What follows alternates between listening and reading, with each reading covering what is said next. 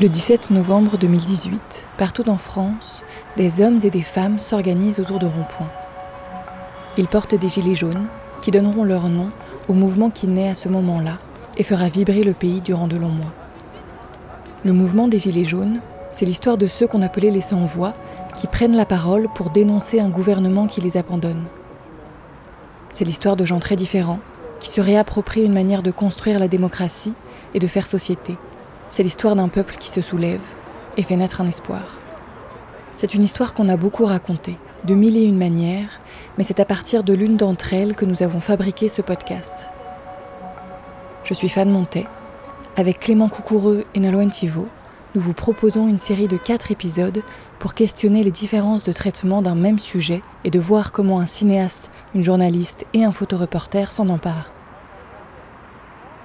À la base de ce questionnement, il y a un film, Un peuple, réalisé par Emmanuel Gras, qui sortira le 23 février au cinéma.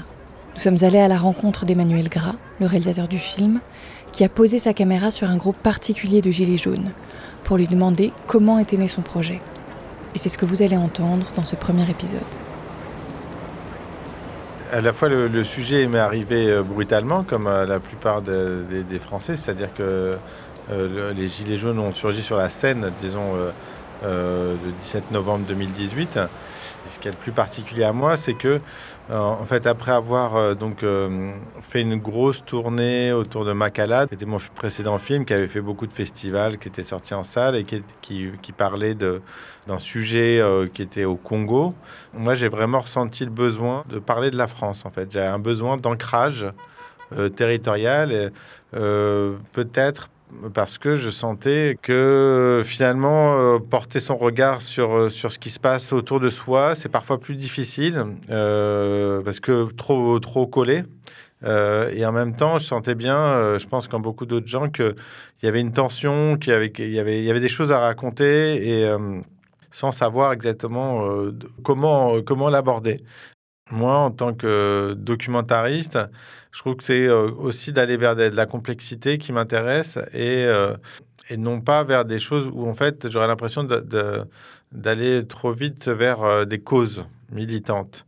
J'aime le documentaire engagé, mais disons, je me sens un peu plus écarté du documentaire militant ou du travail militant, même si je trouve que c'est important qu'il y ait des, militants, mais, mais dans le travail artistique, je trouve que ça peut aller en contradiction. En tout cas, c'est comme ça que je vois les choses.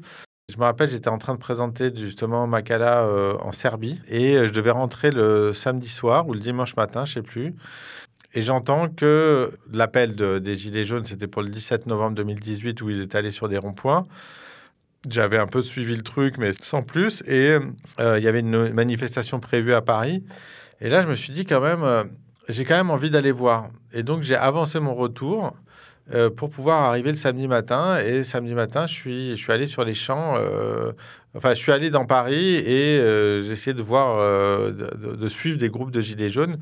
Et donc, j'ai suivi, j'ai accompagné des groupes qui montaient sur les Champs-Élysées et où là, je les ai vus, disons, occuper le terrain c'est pas parti tout de suite euh, dans les barricades, etc. Mais bon, assez rapidement, je voyais que j'avais affaire déjà à une population qui n'était pas la même population que celle que je connaissais bien des manifestations euh, à Paris. Et euh, donc, c'était une population qui venait d'ailleurs. Que, et que la forme de la manifestation, ça ressemblait plus à une, insurrection en fait en plein Paris, ou à une prise de possession, ou en tout cas une expression de la révolte qui était différente et pas du tout organisé comme ce que j'avais vu et qui allait va tout de suite très loin puisqu'il y avait des barricades. Enfin, voilà, j'ai vu des barricades se monter sur les Champs-Élysées. J'avais vu des barricades ou des, des, feux se faire à Nation, à République, enfin ailleurs, qui étaient les endroits un peu habituels de, des manifestations où ça ronronnait un peu en fait euh, là-dedans. Et là, de voir ça, je me suis dit, mais en fait, non, il se passe un truc, il se passe quelque chose de complètement différent. Ça m'intéresse. Et ça m'intéressait d'autant plus que très rapidement, on a accusé les Gilets jaunes un peu d'être d'extrême droite. Enfin, personne ne savait très bien qui c'était, qu'est-ce qu'il pensait, qu'est-ce qu'il voulait. et c'était justement, moi, c'est ça qui m'a intéressé. Ça m'a intéressé parce que je voyais la tension qui existait qui s'exprimait, mais qui s'exprimait pas, pas selon le canal prévu par, disons, ceux qui, qui, qui pensaient qu'il allait avoir une révolte. Si la révolte des Gilets jaunes se déroulait à Paris, l'origine de celle-ci était bien loin de la capitale, dans une France périphérique, banlieusarde et rurale. Emmanuel Gras part à la recherche de cette origine et se sert de sa caméra comme un outil pour rencontrer ces gens occupant les ronds-points et pour entamer un dialogue avec eux. Et c'est ce qui l'a conduit à Chartres. Quand on fait du documentaire, c'est aussi bien souvent une bonne excuse en fait pour aller comprendre, voir des choses, une bonne excuse pour soi-même Enfin, faut avoir envie d'aller passer du temps sur des ronds-points euh, si on est juste là en observateur euh, sans avoir de but pour soi. Et aussi une excuse vis-à-vis des gens qu'on va rencontrer pour discuter, pour poser des questions euh, et tout ça. Et donc, je cherchais, j'ai et je me suis rendu compte aussi que, le, que la manifestation à Paris n'était pas le bon endroit pour discuter. Parce que j'ai refait celle d'après, euh, donc le samedi d'après, l'acte 3, où là encore, ça a été, ça a été assez explosif. Et, euh, et, je me suis dit, en fait, là, il faut que je, puisse aller. Euh, c'est un mouvement qui est provincial. Ça se passe plutôt dans les périphéries et des villes de province. Donc, il faut que j'aille rencontrer les gens dans un lieu, enfin, là où ils sont, quoi. Donc, à ce moment-là, on ne savait pas trop où étaient les ronds-points occupés. Enfin, il n'y avait pas de, il avait pas de carte, il n'y avait pas de, de l'information circulée au niveau local, mais quand on était à Paris, on ne savait pas. Et donc, en fait, c'est une amie qui m'a dit, euh, ben, à côté de Chartres, il y a un rond-point co-occupé. Euh, ils ont l'air d'être assez nombreux.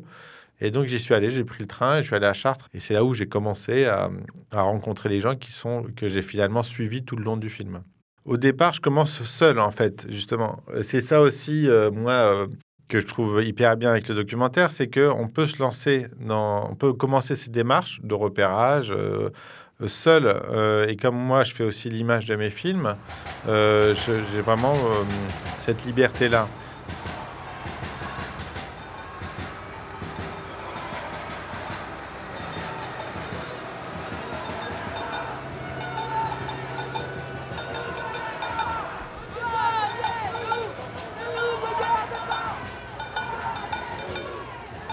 là. explosion sociale-là euh, répond à quelque chose que je ressens.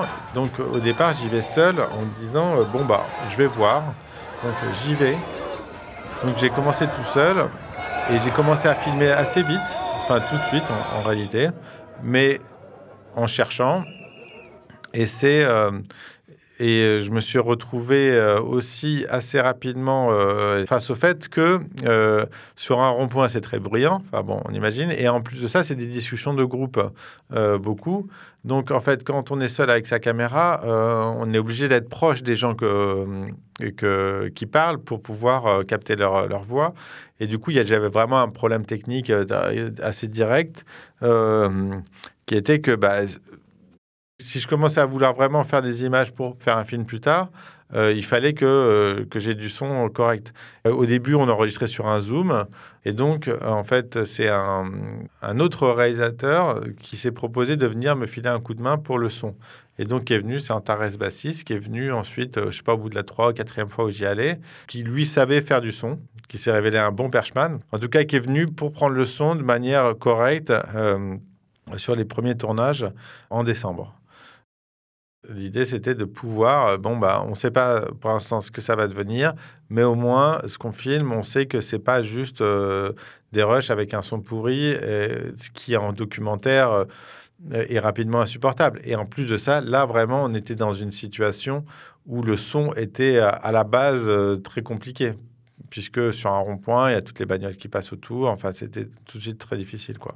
Emmanuel Gras inscrit ses personnages dans un lieu précis celui de la ville de Chartres, avec tout ce qu'elle a d'ordinaire et de commun.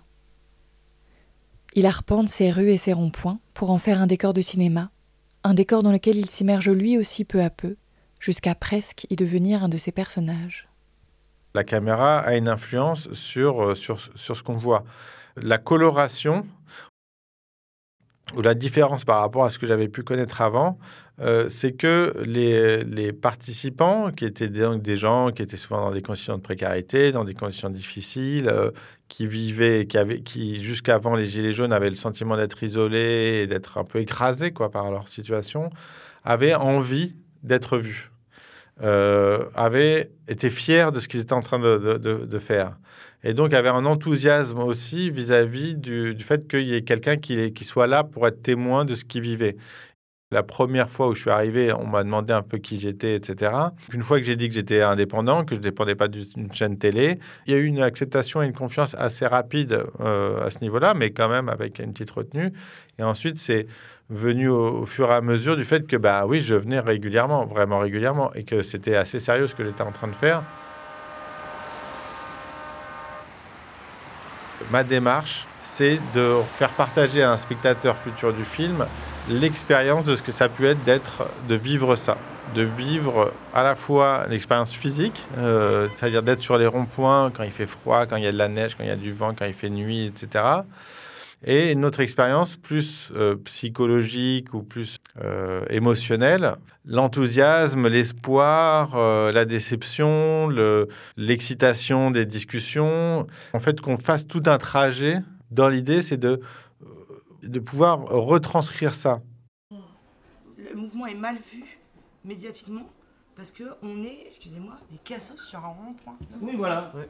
Et l'image, et c'est pour ça que l'image des ronds-points, il faut peut-être un moment aussi qu'on quitte, c'est pas visuellement, parce qu'il faut qu'on arrive à se faire voir autrement, mais arrêter de se faire voir comme un, malheureusement, que sur un rond-point, parce que le problème, c'est l'image qu'on a dans les médias, c'est des des feignants, des, feignants, des, des, Alors, de la base. Mais ça, tu vois, mais, et... ça, mais ça, tu pourras être, tu pourras Il y aura être sur toujours un, un petit rond-point en pourcentage. Tu pourras être sur un rond-point en or, tu pourras occuper un hôtel de luxe. T'as toujours deux, trois groupes dans un rond-point. Emmanuel Gras inscrit ses personnages dans un lieu précis, celui de la ville de Chartres, avec tout ce qu'elle a de banal et de trivial.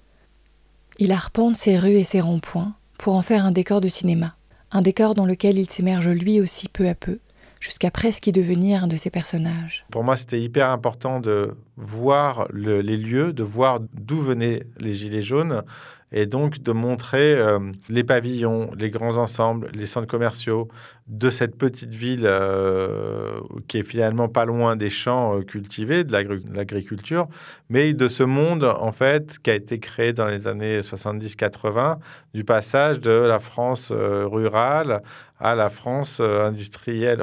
C'est pas moi qui l'invente. hein. L'utilisation de la voiture, le fait d'habiter en périphérie, d'utiliser la voiture, etc., d'aller non pas faire ses courses chez le commerçant du coin, mais dans des grands centres commerciaux, cette- ce côté déshumanisé euh, de la ville, de l'urbain, et qui est réinvesti par les Gilets jaunes, pour moi, c'était hyper important de, que ça existe.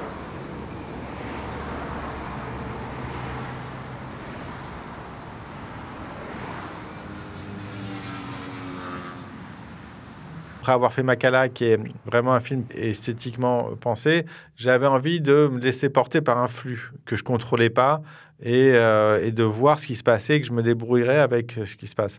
Et ensuite, au fur et à mesure du tournage, parce que j'ai pas fait ces images-là au début, je les ai faites plus tard, je me suis re-rappelé qu'en fait, euh, bah, un film, c'est pas euh, juste être porté par un flux, c'est aussi de apporter euh, pas simplement un regard, mais apporter une forme. Et que euh, je voulais donner de l'ampleur aussi à ce qui vivait, c'est-à-dire que par le biais du cinéma, donner une portée plus large que ce qu'on peut observer en étant juste le nez collé à un rond-point. En tant que cinéaste, euh, là je reste assez discret, mais disons que c'est la première fois dans un film, par exemple, où on entend ma voix, même si c'est deux ou trois fois très, très court, euh, que j'existe en fait. Et que s'ils parlent, ils me parlent à moi. Eux me faisaient confiance et moi je me sentais en confiance avec eux. Et finalement, euh, j'avais envie de participer à ça à mon endroit.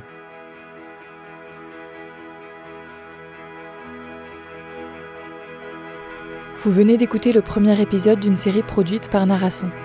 Elle accompagne la sortie du film Un peuple, réalisé par Emmanuel Gras, qui sortira le 23 février 2022 par le distributeur de films KMBO.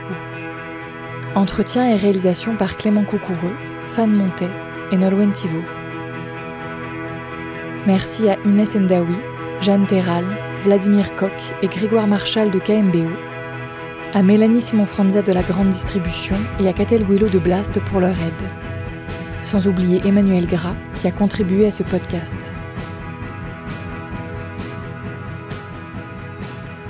Dans le prochain épisode, ce sera Noman Cadoret qui nous donnera son point de vue. En fait, jusqu'où tu assumes euh, d'esthétiser la réalité. Euh, des fois, une photo iPhone, ça peut avoir un impact euh, infiniment plus grand qu'une qu'une belle photo. Il nous partagera son envers du décor et nous racontera comment ça se passe quand on est journaliste, photographe, reporter.